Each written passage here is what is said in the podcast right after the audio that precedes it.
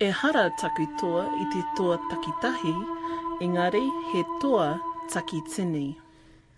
It is not my strength alone, but the strength of many that contribute to my success. E nā iwi o te motu ki nā kai whakarongo tēnei te mihi ki a tātou katoa, I'm Mariah Rakuraku. And I'm Justine Murray. Welcome to Te Ahi Kaa, our insight into Māori stories here on Radio New Zealand National. According to Huia Publishers, there was a massive 40% increase of entries into their biannual writing competition, Piki Huia. David Geary nor Ngā Mahanga, last year's writer in residence at Victoria University, was one of the judges. And with entries flooding in from Aotearoa, Aussie, and the United States, I asked him whether where Māori live affects what they write about. Into get a little bit um, worn out by certain themes. Like you kind of just go, oh, another one, booze, whānau falls apart, cars, drugs, violence. Booze, drugs, violence. Now, do you think that's something that Māori tend to write about, or are you finding that's just I think themes in general? Um, I didn't read. I don't read for um, an English short story competition, so maybe that happens. But I think it's kind of the legacy of Once Were Warriors. We'll hear more from David Geary later. Next Thursday, the who's who of the Aotearoa New Zealand music world will be in Christchurch at the annual APRA Silver Scroll Awards. For Maisey Rika, it's exciting. For the first time, she's a finalist in a category that recognises excellence in Māori language composition. The news was a bit of a surprise. My aunties ring me up. They're like, "Did you know you were nominated for uh, award?" Oh, dingus, because you know I was I'm so busy, you know. Yeah, well, I just heard from him. I'm always the last to know in this household about anything. As well as hearing from Maisey we'll be featuring Waiata from Te Aratoi, one of the other finalists. I'm Justine Murray. And I'm Mariah Rakuraku, and this is Te Ahi Kaa. Ko te mea tuatahi coming up first. Iaean Cranwell of Wairewa Pa sees himself as born in Aussie but made in New Zealand. Cranwell has spent the better part of the past 20 years reacquainting himself with his taha Māori, and like many of us brought up elsewhere, he has taken to it with a vengeance. Learning te reo Māori and immersing himself in the history of his marae at Wairewa, he's doing his bit to ensure that ahika or home fires keep on burning, with guidance from his kaumatua, John Paniro and Naomi Bunker. Last week you heard about their upbringing in the 1940s around Wairewa Pa. This week, Iaean Cranwell, who grew up during the 1980s, talks about the work he does on behalf of his hapu and significance of tuna or eels to the area.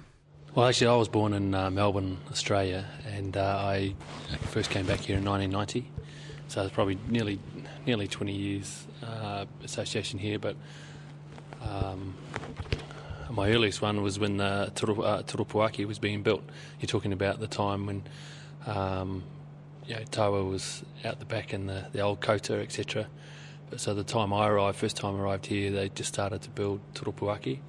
Uh, so for me, it's quite lucky uh, that the, um, the you know the whare or the mako, the third mako was was standing, and then Turupuaki was here. So for me, it's been I've been quite lucky because uh, the, the facilities and everything, the marae and, and, and the kitchen and everything, and the wharepaku, etc. But you've been involved in, in that process as well, Nera, so that would have been a learning. uh, I watched the watched the uh, whare get coming from coming from being a, a Mozzie, I suppose. Um, I say I was made in New Zealand, born in Aussie, and coming back um, and you know I probably wasn't too sure of the protocols, etc. So I you know, came in and met um, met the people here, Naomi's brother France, etc., and her, her younger younger brother Monty, Monteiro Daniels. Um, and just kind of met them and, and uh, John and um, and a few others. Uh, but then I took off to Dunedin and then lived the student life for a while.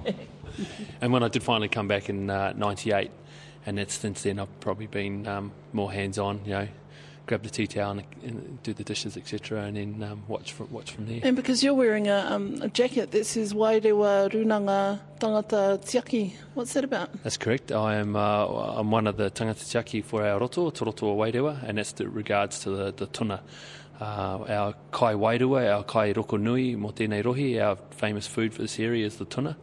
We believe it's the best tasting tuna in the in the world, quite uh, world famous, world famous in Wairewa, as we as we say. Um, so from from January to April, uh, we have the the, the, the heke tuna, uh, the tuna run, and we uh, dig our drains in the shingle uh, at the mouth of the lake, uh, and the the, the tuna swim up the the the awa awa as we call them, or the drains to heading towards the sea, and we gaff them and we gaff them into dry pits behind us called parua. So I wear this. What do you mean by gaff? Like hill? uh, gaff them. So gaff them just with Yeah. a wee hook on the end of a old fishing rod or some bamboo or a bit of wood, and we gaff them into uh, dry pits. So they don't have the barb on them. The barb's taken off, so they don't get wrapped around. So you can hook them very quickly, flick them behind you into a part or a, a dry pit, and then you can go for the next one. So that way you can catch from Gosh, that must be something to see. or in Tawa's time, um, uh, she talks about you know just thousands, thousands of tuna. Uh, these days, With it rippling. yeah, uh, these days the uh, the tuna population is decreasing, so that's why I mean we're in this jacket tangata tiaki. So it's our job is uh, there's five of us. It's our job to make sure that um, you know the tuna the tuna not for now but also for the generation to come. They spawn in the lake though. No, no, no. Tuna they uh, migrate, so they head out to sea. So in uh, from January to April they start swimming. They, they've got their built-in intuition that they've got to get out to sea, and then they swim to south south, south of Tonga. Uh, there they meet all the other silver bellies or the uh, short-fin tuna, and they spawn there. And then the uh, the elvers or the punua tuna swim come back on the currents from south of Tonga, flow down the east coast, and then when they feel the freshwater kick or the freshwater taste coming from the spring rains, that's when they kind of all start swimming towards that fresh water. But because the lake the lake used to be a hapua, it used to be a um, lagoon, or it used to be a, yeah, it used to be a lagoon, so it used to be open to the sea. Now that it's closed, we don't have that fresh water coming out of the lake, signalling the tuna to swim back in. So we, our tuna stock is decreasing. That is one reason why we're looking at a permanent opening for the lake. So therefore, our tuna fishery, which, as you said, we think we're well famous for, um, can can uh, be sustainable for the future. So at the moment, if we carry on like we are, in ten years' time, we'll probably hook the last tuna out of the out of the lake, just because there's no recruitment, no no little punua tuna swimming back in. So are there stories of there being a kaitiaki in the lake that looks after the tuna? Yes, yes, there is. Um, I'll hand it on to Tawa. Go. I've only heard two names, and I, I can't remember either of them now. Jan is right. Although, if we go back in time just a wee bit, back to, to the 1940s and 1950s, um, that's when the lake was really teeming, or was really otawiri. You know, it was really, really teeming with eels. And every time that the lake flooded, this was way before the time, too, that the, the, the road was sealed. It was just a shingle road coming out from Christchurch. But every time the road, the, the, the lake flooded, the eels would come right across the road. And that's how many there were. And that, that's without a lie. You'd actually be running your car into them. Ah, there that would have been something to see. Yeah, well, there was so many eels there. When they sealed the road, of course, they built the road up and they blocked a lot of the, the lake being able to come through. And so we never ever saw that again. But, but that was one of the, the, the, the memories that's still in my, in my mind. And then as, as time progressed and it got, it got to the, the 1970s and, or the early 1970s, and that's when we noticed there was a change. The eel um, wasn't as great as it used to be, and we, our our elders then were getting concerned. And what were they attributing it to? The catch, you know, Johan spoke about thousands of eels in the drains, you know, as we call them, the awa, and and it was no longer happening. We would So be could they, did they figure out why it wasn't happening? well, in a sense, they did. They figured out recruitment wasn't as good as it used to be. The, the, the, the shingle bar that blocked the end of the lake from joining into the sea. It seems like that may have been it. But the, the water was still leaking through the shingle, and so the, there was some. Some of the young elvers were getting the taste of the, the fresh water and were mm. coming over the top of the shingle. But they had to wait until the, the waves were coming over too. And the bar wasn't very long then, or very wide then. And so the waves were coming over, and, and the, the, they were coming over as well. Now, they went to the government and, and expressed their concerns. By they, you're talking about the old people. The old people, yeah, the old people went to the government over the time, and I think uh, McIntyre was Minister of Maori Affairs then. Anyway, they went to, the, and he said, right, he'll look into it. Now they sent down, um, or the, I think they came out from Christchurch actually, um, DSIR. Remember them? Yeah. Department of Science and Research. Yes. Yeah, that's right. Well, they came out, they did some tests, caught some eels, and said nothing wrong. And so it was round about that time they allowed commercial fishing of our eels. And of course, the population of the eels dropped away fairly quickly. The, the chap who was doing it was cheating a wee bit, and so one of our Kazi bros made sure that when he was cheating, he didn't Got away with he it. didn't get away with it. Oh, he didn't. No. Um, so the man, poor man, found that some of his nets were destroyed and some of his boats had holes in them. Those sort of things were happening. Just to try and stop him, and because he wouldn't listen to what he was being told by our elders, and so that's what was happening. And um, yeah, we had a lot of concerns about that. And eventually, though, during the during the season, he wasn't allowed to take eels from the lake. So this was a sole commercial fisherman who Yeah. was granted a license to. license to fish the, to fish the the, the, the tributaries. And instead of just putting his nets, say, two thirds across the river, he put one two thirds, and then about a, a metre away from that, he put another one from the other side, two thirds. So it wasn't quite right across, but the eels had to find that gap between the two, unless uh, or they'd get caught, you know, that sort of thing. So those are the sort of things that we had to put up with. And um, even the Ministry of Fish were having trouble with the same chap. Eventually, we were able to um, get control of all the tributaries. that was through the settlement. Through the settle. That was after the settlement, yeah. And so, but before then, only Maori were allowed to take tuna from the lake itself. And after the settlement, only Ngaitahu were allowed to take tuna from, which is fine. So what... Toroto Wairewa is uh, there's two customary lakes in New Zealand, and Wairewa is one, and Horowhenua is the other. So, um, yeah, as, as John's Poa John said, that in the settle, pre-settlement it was Maori, so only Maori could fish on the lake.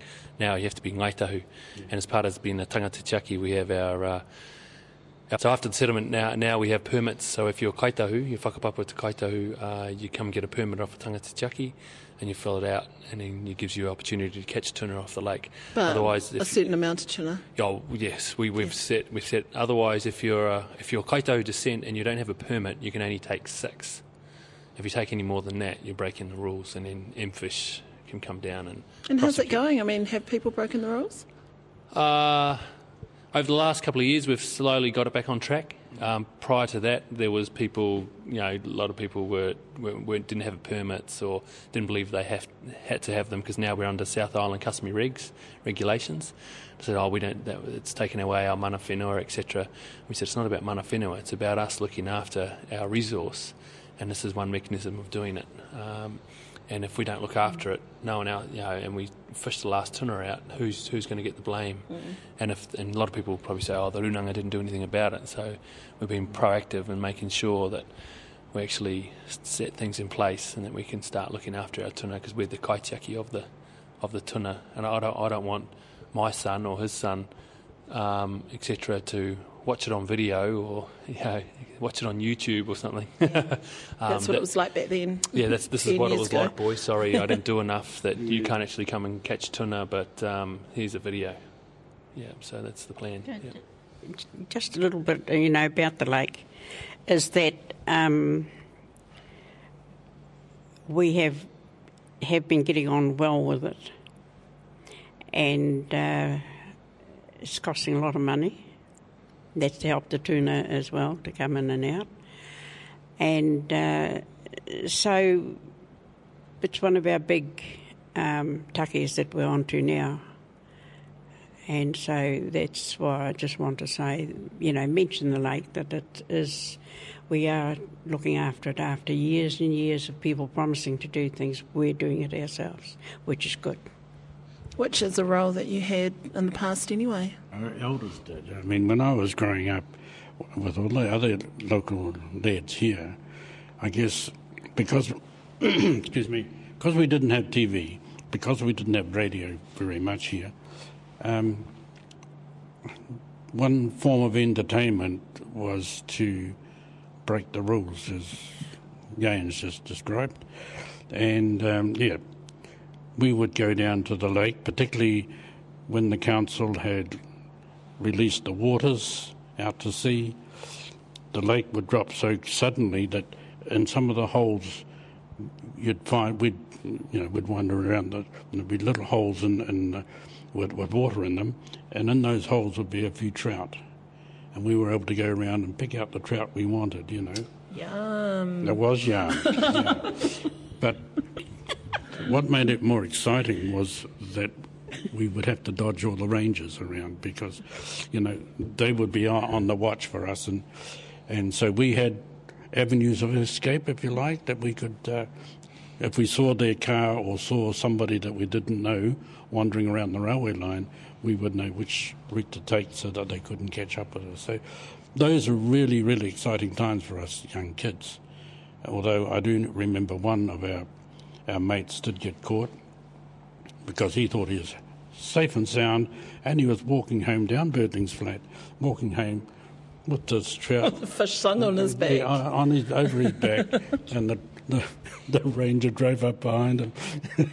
yeah, and so yeah, he, he got he got fined five pounds at the time, which was a lot of money for us kids. Mm, Would have been a lot of money. Yeah, Now, where was so? Where was your whare when you were growing up here? My waddy was round the um, what, what they call the the Par Road.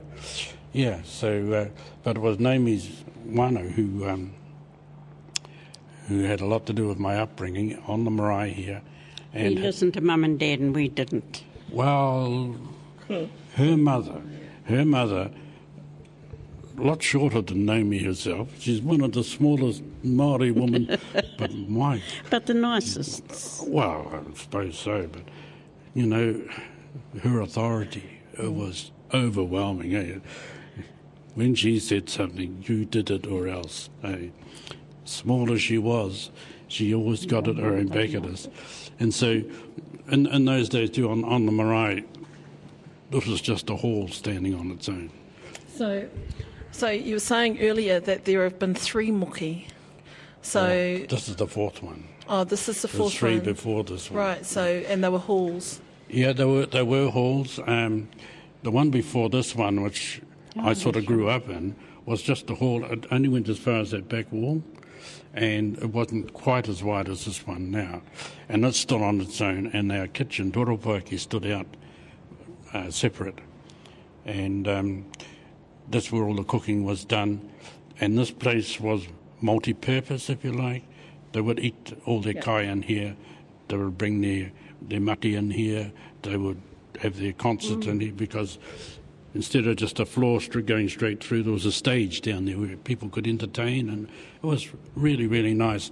And it was a beautiful place, absolutely beautiful, uh, up until the time of the Wahine storm. And when um, the floods came right through, the lake came right through this, this building at that time, and and um, I, I guess the people were so disappointed and downhearted that the place sort of uh, got isolated after that, and for about three, maybe up to five years, nobody used the place, and it slowly deteriorated. You know, they were actually waiting once they got the mud out of the place. They sort of waited for the place to dry out because it was so wet inside here, and then. Um, And I think people came and stayed in here, didn't they? Well, they tried, but it, They yeah, tried to stay the, the smell of the, the- water and all those. They were getting flooded out, you know, up the roads there. Yeah, so that that, that that was a sad time for here, But even before then, in the 19, mid 19 or early 1950s, Toropuaki burnt down, there, And uh, although it had a, a concrete fireplace, when we had any function on here in the marae, we would still do our cooking over the old fireplace, eh? And people just didn't get the idea that hey, we got another kitchen in there. But when, when we did get the kitchen, it was really a dining room in the kitchen. And it had an ordinary um, sink in that, like what you'd find in a house. Yeah, in the house, In the very house, long small. time ago. Yeah. And because we had nowhere to put the um, uh, groceries and and the uh, meat and all that sort of thing, Dad just covered in a piece in the corner, just so that can be put aside from that. And um, there was no showers and everything, of course. We had Yeah, one that's right. basin out there, Yeah. one enamel basin. Two. Ev- everyone had their washing. The men weren't allowed to wash in the women's one, so we had to have our own basin. Oh, did you once have one of your own? I mean, we didn't use it much, but I mean, we, we had one of our own. And so that really is what's made me want to get things easier for the girls because it has been go- uh, hard, but I, I enjoyed it. I, that was the the thing of life in those days, and that you just did it. And um, yeah, and so they they know they find it now. It's getting easier. What, what I'd like to tell everybody who, who, who's been here and not been here before is that it was Naomi's uh, grandfather, way back in 1863, who asked the local authorities then for a supply of water to this marae. So this isn't on a bore system. It's on a it's on council water, It's on, it's on and it's been on council water since. since Yeah, we're still on council About water, and we 10, 15 years ago. oh, and and the day that Oh, the, the day that um, the water ran here, I just burst into tears because Yeah. we're carrying it in buckets. But in things like 1863, the, the council sort of nodded their heads, made some sort of agreement, but didn't connect any water to the place. How far were you carrying the water from? Oh, not far. Uh, well, from homes really, yeah. and then we had the square tanks at homes. But we would have the milk cans, you know, because a lot of the farmers, Maori farmers around here had the odd milk can, and, And- and so we would go to the pubs, and where the, sorry, the railway station, and where they had the, the water tanks, fill these tanks up and bring them to the marae that way. Uh, until one day we took a detour and went up to the hilltop pub and filled the tanks up, the cans up with beer, and brought them back, but it wasn't appreciated. got time for that. So we had to drink it There's John. ourselves. Yeah, what was I going to say? John talks so much, doesn't he? Now, what about? Um, I mean, th- th- it was a hive of activity for the hapu. Was there much uh, mixing with Pākehā? um, yes, there was, but not like today because there's more Pākehās Not in Little River. uh, not for a long time, but right toward the end. Well, I suppose we only had council people and people like that. So, the Pākehā that you were mixing with were Pākehā that held positions of authority in Well, different. yes, in a sense, but the rest of the peninsula was uh, amazing.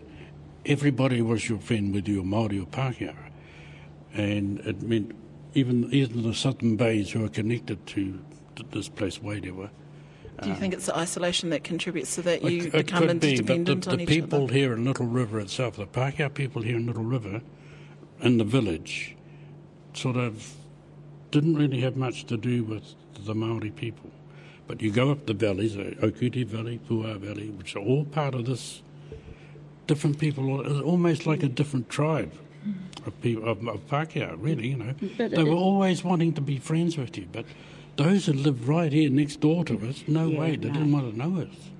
But th those ones John talking about that were friendly, they, they, when we had anything on down here, they'd bring meat and veggies and all that sort of stuff. The Parkers, Yeah. yeah. But then there was a carry on though from the early days when Maori, young Maori wanting to have an education weren't allowed to go to the Pākehā school. What was the school here called? what school did you go to? Oh, this one went to I went to Wainui School. Wainui, That's over the hill. over the bays opposite um, Onuku. I I was allowed to go to this one, but even before that time, up until the 1940s, the Maori had to have their own school. And it was up on the hill, and we had our own teacher. And that was the native school. It was the Is that native right? school. And that's the school that you wrote. yeah, Yeah, which is good. yeah. Uh, but uh, eventually, the the locals relented and allowed us to, or allowed our people to go to. to the And Pākehā that's school. even though there were more Māori here than Pākehā. Yeah. If we if we wanted, we could have gone to the school up in Puaha Valley or the one round at Okuti Valley, but the the young Maori here were not allowed to go to Little River.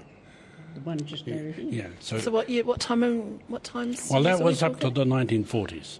After that, because of the war, Yeah, it would be 1940. yeah, because of the war, everybody in the same Sort of mamai, Mixed together. yeah, but more. everybody mixed it. didn't Yeah. they? yeah, yeah. And they realised that uh, we weren't as as black as they thought we were. John Paniro, Naomi Bunker, and Iaean Cranwell no Wairewa Pā. He mihi mahana ki a Yayan Rato called John Paniro ko Naomi Bunker. You can check out our photos of Wairewa Pā by going to our website at radionz.co.nz. Click under Content by Genre, Māori and Pacific, Te Ahi Kaa, and navigate yourselves around our webpage. You can subscribe to our weekly email telling you what's coming up, check out whether any of your whānau are in our photo gallery, and listen online to previous programs. That's all at radionz.co.nz.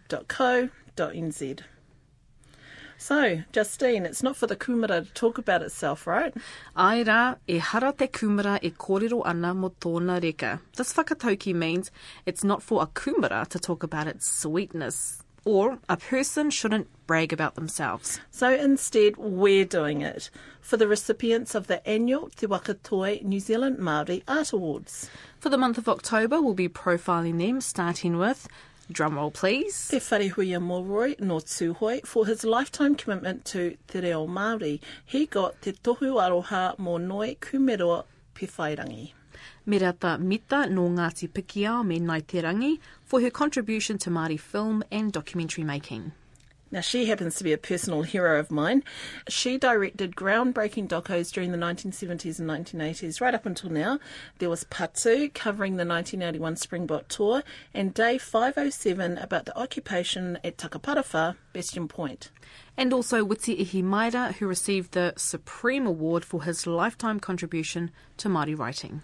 Those are the big guns. But what's so great about these awards is they pay tribute to kaumātua who may not be as high profile outside of their own tribal area. Like Wiremu Tāwhai, Mary Mirewa Broughton, Kukupātiri Kātene Sullivan, Whiro Bailey, and Te Uruhina Magavi. If you want to hear from them in Te Reo Māori, you can do so by heading to radionz.co.nz and searching for the Māori language program He Roro presented by Ana Tapiata. And finally, there's the Merging Artists category. They were given to Shallon Wilson, Shannon Thiao, and Kylie Twika. So those were all the finalists and the winners of the Te Waka Toi competition. So selecting a finalist for anything must be pretty hard, eh, Mariah? I reckon better submission every time for the board of Te Waka Toi. And what about those reality TV and singing programs like the Singing Bee and the Miss Ngāti Puro beauty pageant? And then there's David Geary. He judged a writing competition aimed at encouraging Māori fictional writers. And the Ngā Mahanga writer has covered pretty much every genre when it comes to writing. including winning your story in last year's six pack collection. And how's this for a title? Gary Manawatu, 1964 to 2008, Death of a Fence Post Modernist. It's pretty long.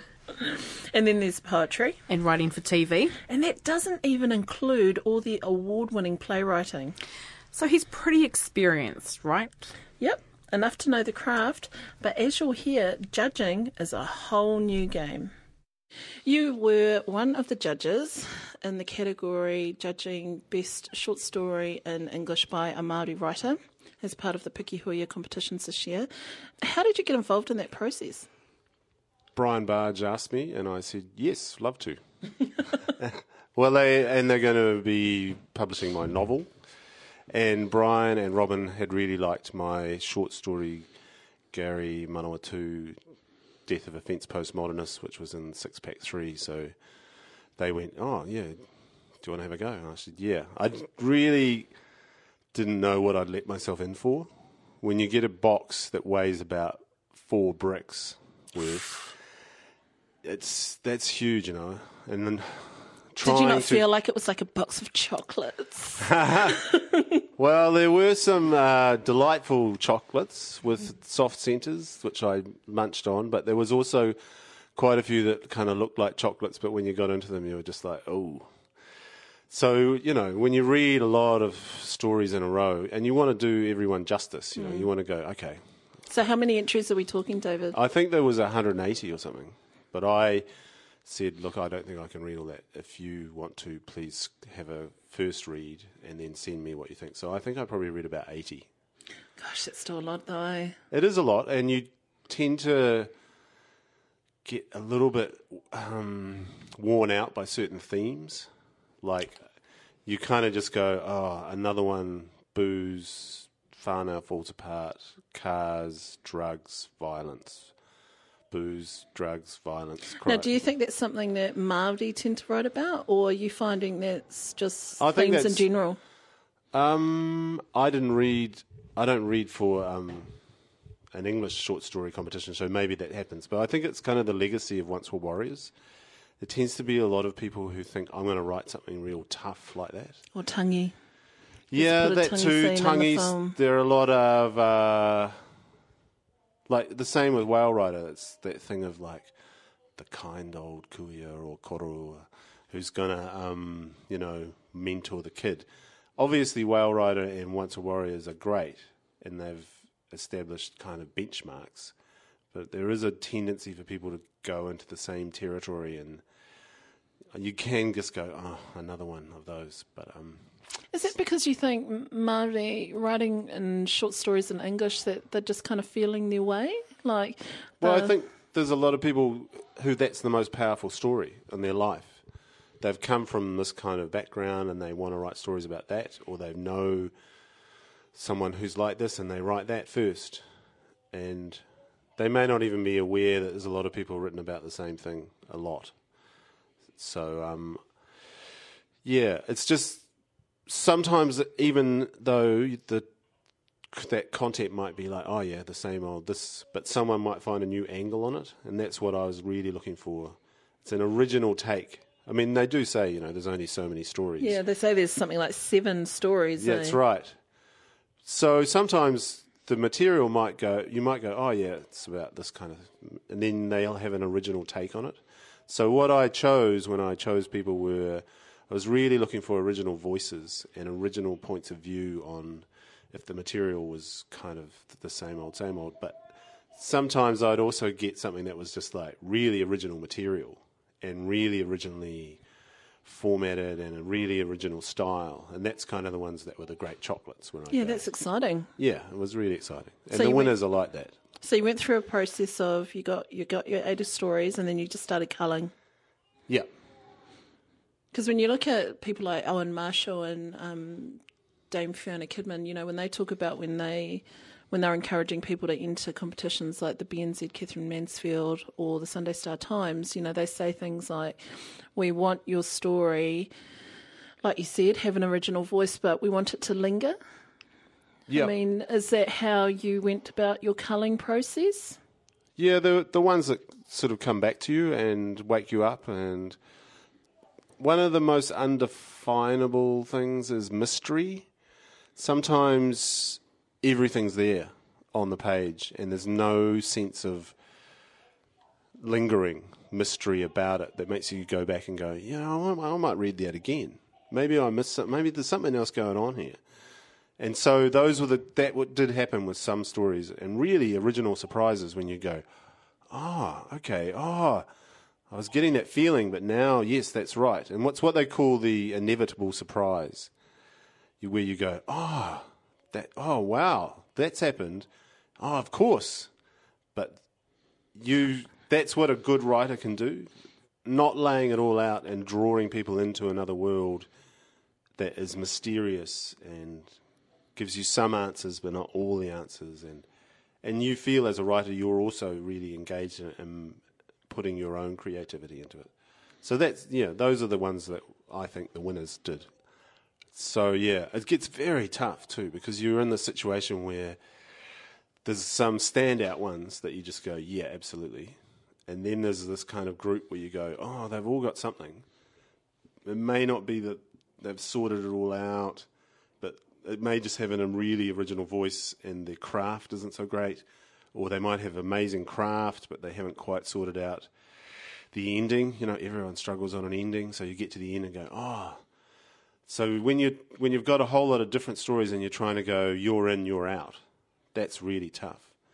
Because I'm sure, you know, I chose 21, but 22 could easily have been in mm. there. And so that's the hardest part. And I agonised over that, where to draw the line. And I originally, Brian said, you're only allowed 20. And I said, look, this I can't take these ones apart. So he said, oh, well, that's fine, you know, 21, Where you go. What made the cream come to the top then, in terms of you selecting the winner and the and the runner ups? I'd say the ones that are the winners, they really just shone through. And there was something about them. They just grabbed me, and I just went, oh, okay. This person knows totally what they're doing. They're really in control of their gift. And is that an exciting thing wish, to discover? And I wish I had written that story. Oh, I wish I could write like that. I actually got envious, going, "Oh, that's really good." You know, it's they're showing me how to do it. I'm just going, I'm just a fan going, yeah, you're great. Okay, so having gone through this process of judging for the Pikihuia short story competitions, uh, what would you say is the state of Māori writing then?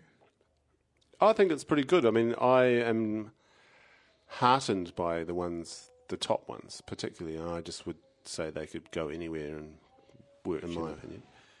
The winner was uh, Tina Makereti, and she has a story called Skin and Bones, and I just thought, I wish I'd written that. And um, the interesting thing about the story is that she's taken, um, I don't want to give away the big surprise, but she's taken an older myth or original creation story and she's redone it in a sort of modern setting. Well, in some ways modern, or a modern take on it. But um, yeah, it's just a very good, impressive story all round. And the person who got second, Kelly Joseph, is also the person who got third. Wow. And she is uh, just finishing, I think, the Kapiti Island writer in residence. And hopefully. So she's the second writer that's had that residency. I think the first is. one was Tibble. Yeah, so what a great experience, and all power to those people who sponsor that, and I think the people who host them over there part of that too. But um, so um, really looking forward to seeing what she's written out of that. But this is some of her older stories, and it's interesting when you judge it, you can tell certain people have submitted like five, six different stories. So very, she's got a very strong style too, uh, Kelly, and um, yeah, she of all, she's got a great sense of creating place and mystery and details, and she also has, I think, Who would you equate her with with um, somebody now, David? only herself. no, she she's got a. Re- that's what I say. Well, you're looking for original voices, and um, what I did like too, she's got versatility. Her story, time zone, is set around spacey parlours, kind of going on, and then late antiquity is more of an older person's perspective. So uh, she seems to have a great range and understanding of humanity. So, yeah, I mean, when you ask who's the future of New Zealand writing, I think both those writers, particularly. Now, you write across, you know, you're a playwright, you write for TV, you've done stuff for, you know, short stories, Poetry. poetry, you know, you write across all of that. Mm-hmm. In order to survive in the business, do you think that writers need to have that kind of versatility? It definitely helps because it means if one source is dried up, you can jump on another horse, really. Basically, television makes the most money, you tend to work very collaboratively. So sometimes when you see your name on screen, you kind of go, oh, it isn't really mine because it was created by a whole group. With plays, it's my name on it, and it's still collaborative, but you feel a more ownership. But you, it's harder to make money out of plays. If you write poetry, well, look out, you know. There's no money. That's right. But you can often have the most enjoyment out of that. Like we just had a um, Poets for Princess Ashika fundraiser here in Paekakariki last weekend. It's one of the most enjoyable things, writing a poem, reading it, and having an instant response. And also some ideas, they're only as small as a little poem, so you just want to put it out there. And um, yeah, I find myself that I like to change, and I learn something from each different genre. Like I'm only really getting into fiction myself. I had a collection, Man of the People, which VUP published, and I've had Gary Manawatu. So those are my two forays into fiction. So I wouldn't claim I'm an expert on fiction, but But you, you much- don't categorise yourself in any one particular genre. No, I like to say I'm an all rounder, but I definitely come from theatre first. So one of my big breakthroughs, I think, was probably when someone like Emily Perkins said, "Well, you can have lots of dialogue. You don't have to feel just because you love dialogue that that can't be part of fiction." And then I'd read someone like Roddy Doyle, and he's got a lot of dialogue. And I'll go, yeah, yeah, that's right. And so I think for a long time that mm, I sort of felt I couldn't write fiction. And then I read some of the Because your sort of short stories do tend to have heaps of dialogue in them, eh? Yeah, or they even sound like first person monologues. like they uh, do. they'd just written I. It was only really when I wrote a story called Foxglove that I sort of used third person omnipotent narrator and even learned what the hell that meant. But um, that thing of point of view is very interesting because obviously in a play you're writing the voices of each character, but how do you do that in a fiction sense when you float around and go into different people's consciousnesses? Mm. You don't categorise yourself or just put yourself into certain slots. But what about Maori writers who find themselves getting categorised as, you know, and, and there's a degree of limitation, you know, like you were speaking earlier Well, about. the biggest one is saying I'm a Maori writer. I mean, that's a strong identifying thing, but I think it can limit people from outside. Like, What do you mean? Uh, just if someone went, oh, that's a Maori play, or it's a Ma- by a Maori writer, you kind of go, oh, well, that's that's one way of identifying it, but it's not the only way, and that it should be a universal story. So, does that mean they can't write Pākehā stuff? You know, is it? I think it can be a bit limiting. I think. Like self limiting. Well, no, from the audience point of view too, and the reader, they just kind of put it in a pigeonhole, you know. It's partly about marketing and branding, you know. So with the with the stories, I mean, was there any particular theme that was coming through that was making it identifiably Maori with the winning stories, or even just with the stories that you read for Pikihuia? Uh, that is a tough question. I, I think someone, peop, some of the writers tried too hard to go. I'm going to make it as Maori as possible, and that kind of limited them in terms of how they could write the story. Like, I mean, I'll tell you one of the biggest examples is it's amazing when you leave Aotearoa, New Zealand, and you have stories set in other places around the world. Like, there's two stories set in Australia. They've got Maori characters, but they're overseas doing other things. And there's talk about there's another one set in England where someone's travelled over there, and sometimes by just staying a little bit too close to home, the perspective of the story can seem a little bit small. And I mean, hmm. that doesn't mean you can't have a small, great story set around the marae, but it can. You can kind of go, oh, feel like I'm watching an eight millimeter film, and I want to see cinema scope. So some of the writers who've kind of broken out of that and gone and had a wider palette to work from, I think they tend to be ones I was appealed to. So is their craft any different? Um, And how much did that come into you selecting finalists? well, there's a couple of stories that some people reading them might go, "Man, that's rough as guts," how did that get in there? but I kind of like the rough of gutsness of it, and there's a and uh, you can be overcrafted sometimes, and that can you can kind of. I think someone did a terrible review of a film recently, and they said it was had been polished to a dull sheen, which was a really like damned by faint praise. But some people who don't have a lot of craft, they just write from their guts, and you can really feel it. So I'm thinking of one story that's written in a boarding school, and it just sounds totally like the way a boy at a school would sound. So they, you might say that's actually great craft because they managed to capture that voice really, really well. But I think sometimes, like even in my own writing, you can feel the strain of the craft trying to make it too crafty, and you lose a bit of the energy. So yeah, I don't know if that answers your question, but that that's how I see craft. It's got to kind of totally match the voice of the piece. And um, there's another one set on a fishing boat, or f- set around fishing, and the kind of rough characters that you catch there. And what is nice is that the, they've captured it in a rough style. And I think some readers might go, "Oh man, they don't even know how to do grammar or punctuation." Yeah, but- but I mean, I'm I I was responding to the kind of roughness of it. I wanted to say something a little bit more about Tina. Uh, The thing that I think a lot when you say um, something that's in all of them, there's kind of a heaviness. So when you find a writer who can match humour with heaviness, you kind of respond to that. And I, I think with Tina's winning story, particularly, So, are you meaning? funny.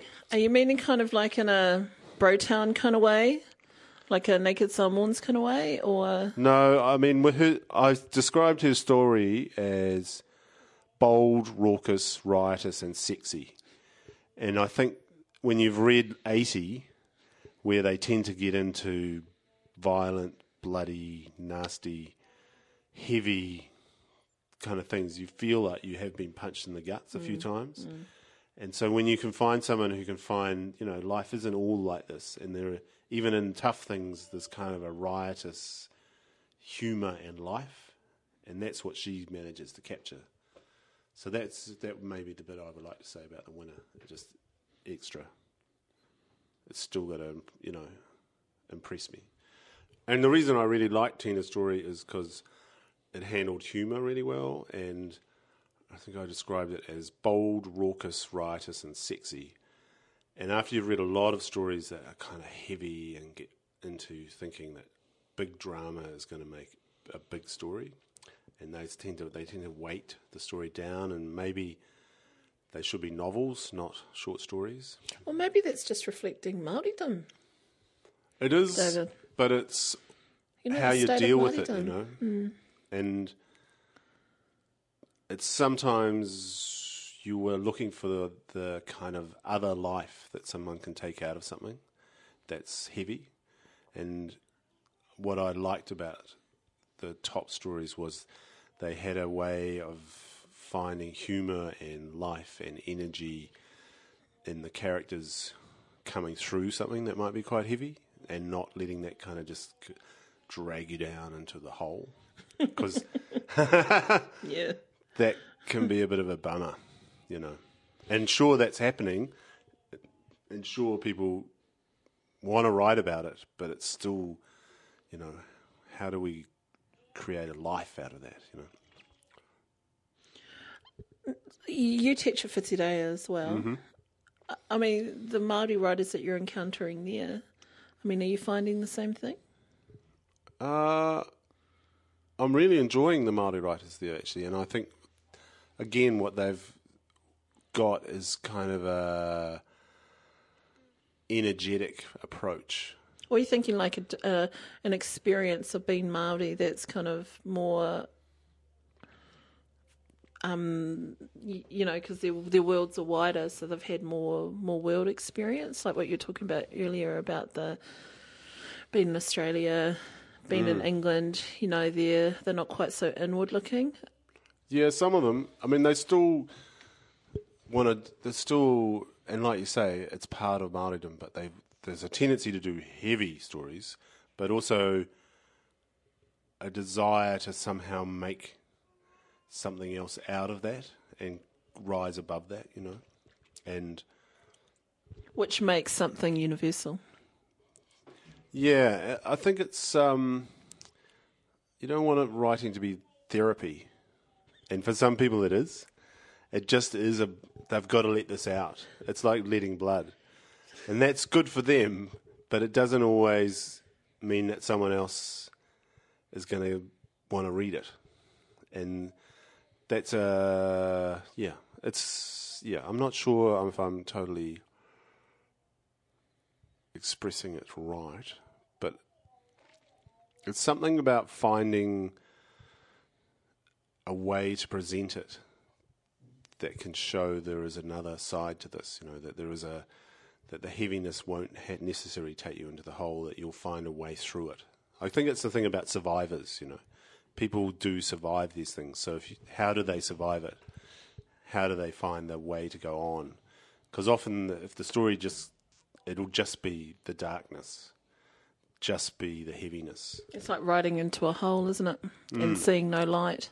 That's right. So you're looking for the light, and one way is with humour, and I think like if anything in Māoridom, there's a great humour, but it doesn't necessarily come through in writing. Sometimes that people feel like I can't make a joke or I can't find the humour in the people, and there is a humour in in it. And at times it can be a real black humour. exactly. You know, like laughing hard out when Yeah. the body's getting lowered into the ground. you know, it, it can be often very black. Yeah. So But I think, do you think that comes from a confidence and identity, though? Uh, I really wouldn't want to say. I don't. I just couldn't. I think that's yeah. I don't feel qualified to say that. But as a writer yourself, I mean, you've got a degree of confidence in your identity that allows you to, you know, to write your works. I mean, Well, I wouldn't want to generalize for for oh. everybody. I think only from my own situation would I say. Yeah, I mean it's that's another thing that's hard about being a judge is you tend to get drawn to writers who you think, oh, they're a bit like me, and that's a trap for judges because all you're doing is rewarding someone because they they occupy the same kind of territory as you. So you have to kind of go, okay, well, this person isn't doesn't write like me at all, but I can totally see where they're coming from and how they've got it together. And it's a bit like being a reviewer of a of work. You know, you go, well, this doesn't do it for me, but you know, I, there's a huge amount of people this will work totally, and that's what they're into. Like when we talk about black humor and black comedy, and that kind of gallows humor, I like that a lot, and I respond to that in other people's writing. But I don't necessarily mean, of course, I don't want everyone to write like that. overall, though, I mean, do you think writing competitions are a good way of uh, identifying emerging talent? I think they're a hugely useful way, and particularly the way Huia is always published from the competition. I think the problem is sometimes with competitions, they get in a newspaper once and they're gone, or they get online and then where are they? This way, you've actually got a collection of a whole lot of really strong stories, and it should be a good stepping stone for all those people, I think. Because when you look at competitions like um, like the Katherine Mansfield, for instance, and there has been some criticism levied at it by other other writers who say, you know, some more established writers into those competitions. Of course, they're going to win. You know, because they're so excellent, they're so amazing at their craft. So, of course, they're going to shoot everyone out of the water. And basically, this has been one criticism: they just enter it to get the money. Well, there is actually a section for people who haven't been published. So I think, But say you're you've been published and then you enter a category. Yeah, I don't think that you can disallow anyone from entering. I mean, I remember when Maurice Shadbolt won it, and there were people going, "Oh, what's he doing? He's published all these books." Well, you know, he's a writer, and the one of the weird things is you think, "Oh, well, you've published all this, you've had all this." It doesn't get any easier. It Doesn't mean everything you create is great. And why shouldn't you be able to go, "Oh, I've written the story, and I want to see what people think, you know, and also it helps your profile. You're constantly going, well, I still want people to know that I'm out there writing good stuff, and here is a publication that 100,000 people will read, as opposed to I'll write a short story, it'll go in a publication, I might sell 2,000 copies that'll go into a library. I mean, you want people to read your stories, so if you win one of those competitions, lots of people would read it. David Geary nor Ngā Mahanga, who judged the Best Short Story in English category of the Pikihuia competitions. There's a list of winners at our website at radionz.co.nz. We also have a longer version of the kōrero with him, and congratulations to the winners who were named last night. Next week, we'll have some kōrero from the awards. I'm Maraea Rakuraku. And I'm Justine Murray, and you're listening to Te Ahi Kaa.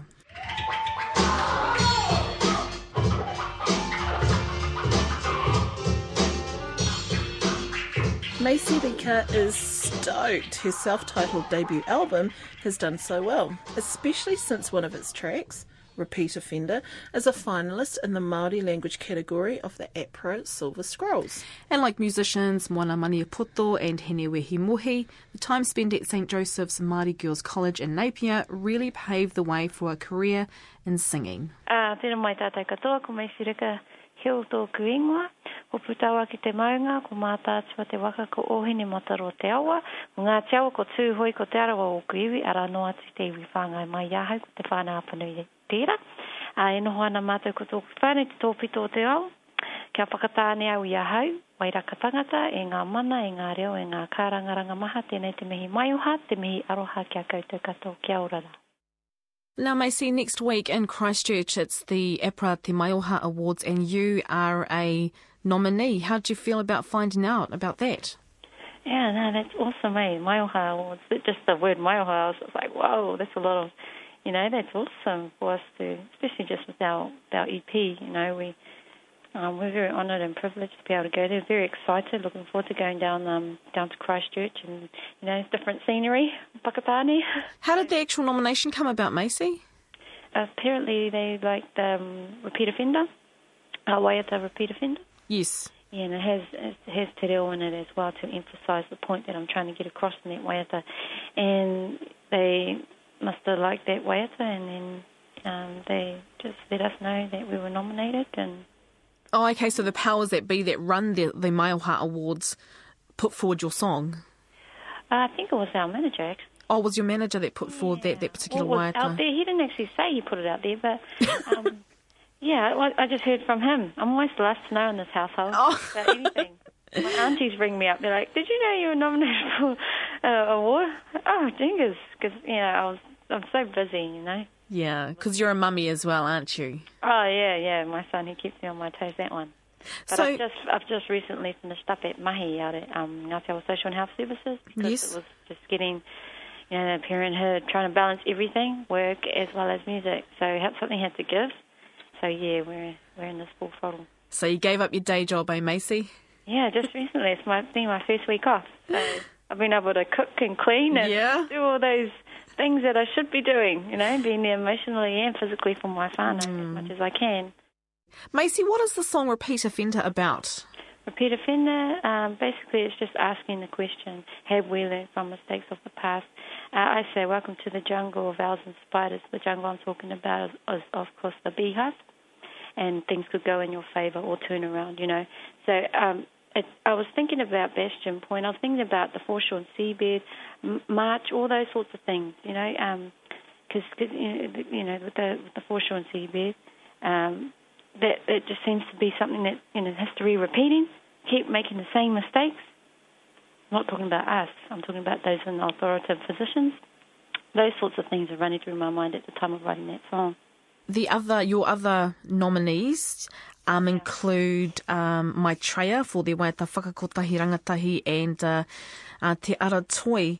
Previous winners of the award, um, Te Maioha Award, include Ruia Aperahama, Whirimako Black, Ngahiwi Apanui. It's such an honour to be, in, you know, considered in this awards that has previously acknowledged those that calibre of artists. Neha. Very, well, me, me and my brother were very lucky that um, there were other awesome musicians and awesome tohunga i puoro that have paved the way for people like us. It would have been very hard if it was just us starting it off, but we've had, you know, like you say, Whimako, um, Apurama, all them who have paved the way. It's just, it's just awesome, you know, being able to walk in their footsteps.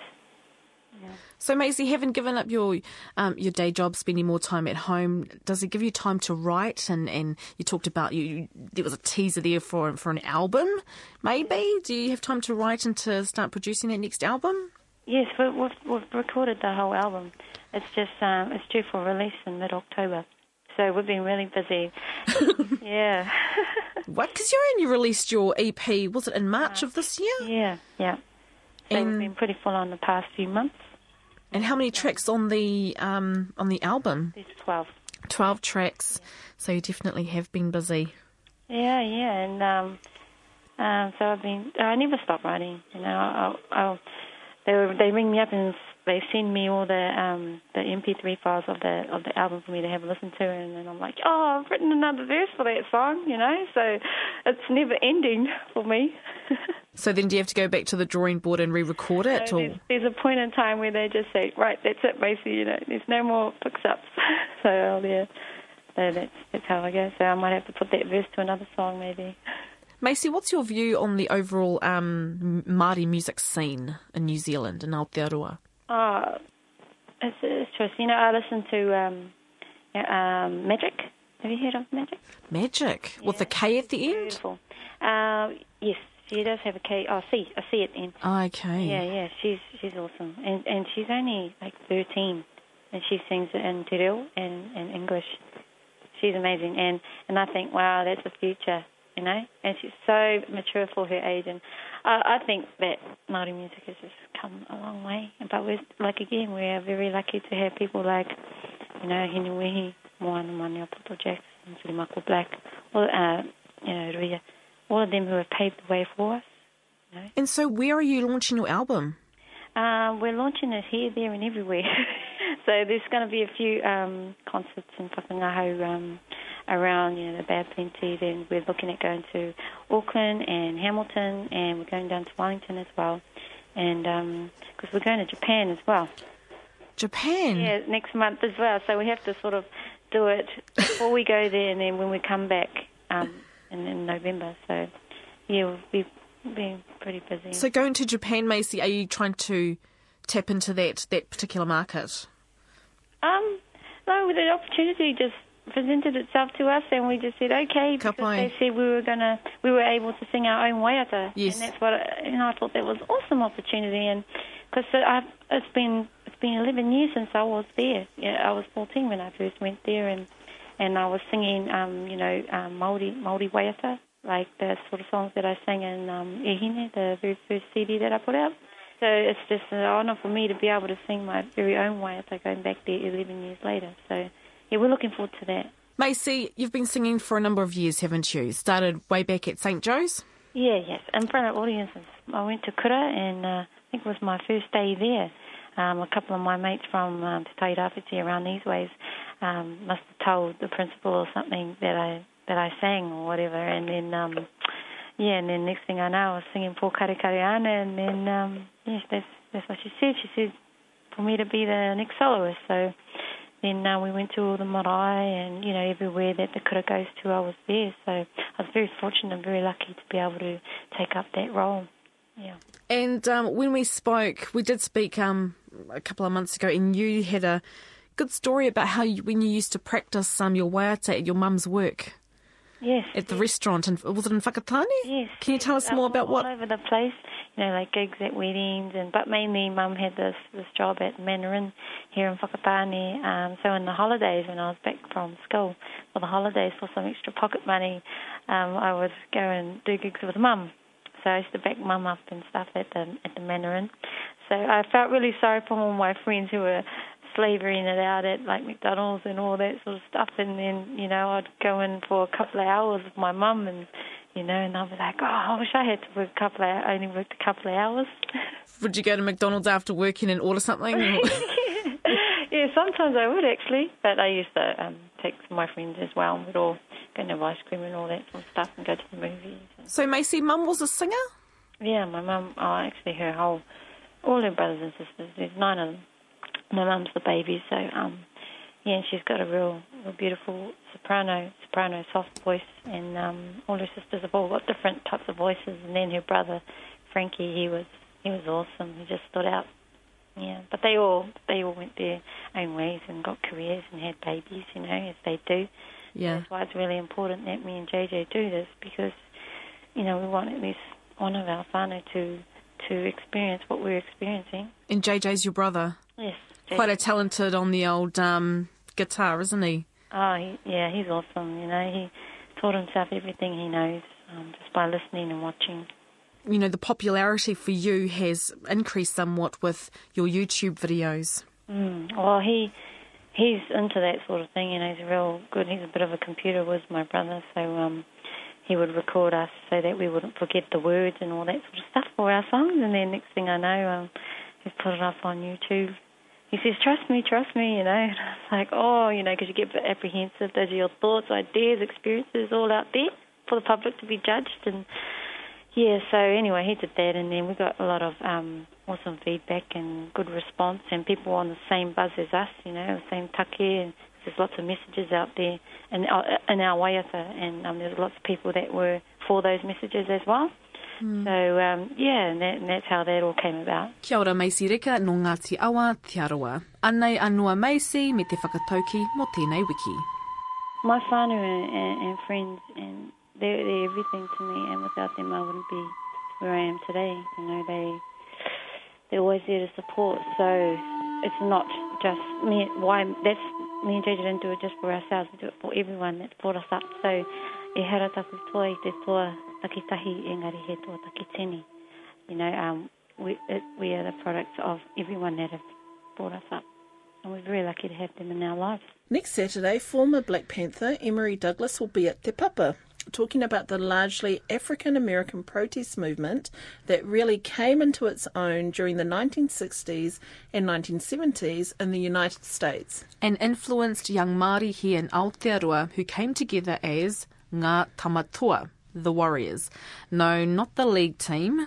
It was Ngā who drew attention to many injustices facing Māori at the time. They spearheaded the Māori Language Petition, which led to the Māori Language Act, and many of the advances in Te Reo Māori we take for granted today. We'll have an interview with Emory Douglas and a Ngā member in a couple of weeks. But next week, we've all done it, taken mementos from the beach like rocks and shells. So, what happens if you take something you shouldn't and then bad things start happening? Aye, well, that's how some tourists reacted after they took some rocks without permission from an island off Tauranga. Is this a case of Pākehā guilt or cultural misunderstandings? Justine investigates. That's coming up next week. Plus, we have coverage of 25 years since the opening of Te Māori, the exhibition. Kua taia no mātou ki te mutunga a te ahi kā. He mihi atu tēnei ki ngā kai kōrero katoa i tēnei wiki. Ki ngā hoa mahi, ngā mihi kia koutou. Mai te whānau a te ahi kā ki a tātou katoa, Mauri ora.